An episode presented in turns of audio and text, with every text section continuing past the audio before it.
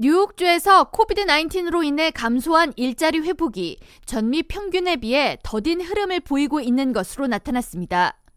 토마스 디나폴리 뉴욕주 감사원장이 15일 발표한 주 행정부 예산 계획 보고서에 따르면 뉴욕주 고용 수준은 전미 고용 증가율에 크게 뒤처져 있으며 팬데믹으로 사라진 일자리가 완전히 회복되지 않은 상태로 이와 같은 흐름은 오는 2026년까지 이어질 전망입니다. 디나폴리 감사원장의 보고서에 따르면 뉴욕주는 지난 2020년 4월 이후 사라진 일자리의 94.7%를 회복했으며 전미 50개 주 중에서 팬데믹 이후 일자리 회복 지수 47위를 나타내고 있습니다. 일자리의 더딘 회복에 영향을 미친 분야는 뉴욕시와 주정부에 근무하는 공무원 고용 시장과 관광업계로 분석됩니다.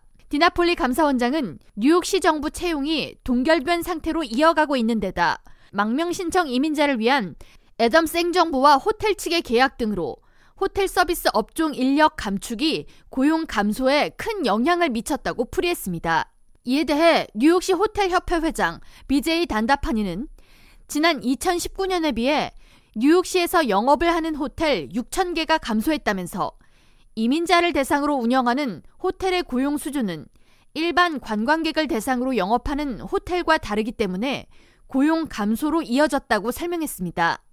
디나폴리 감사원장은 뉴욕주 인구의 타주로의 급격한 이주도 고용 감소의 한 원인이라고 지적했습니다.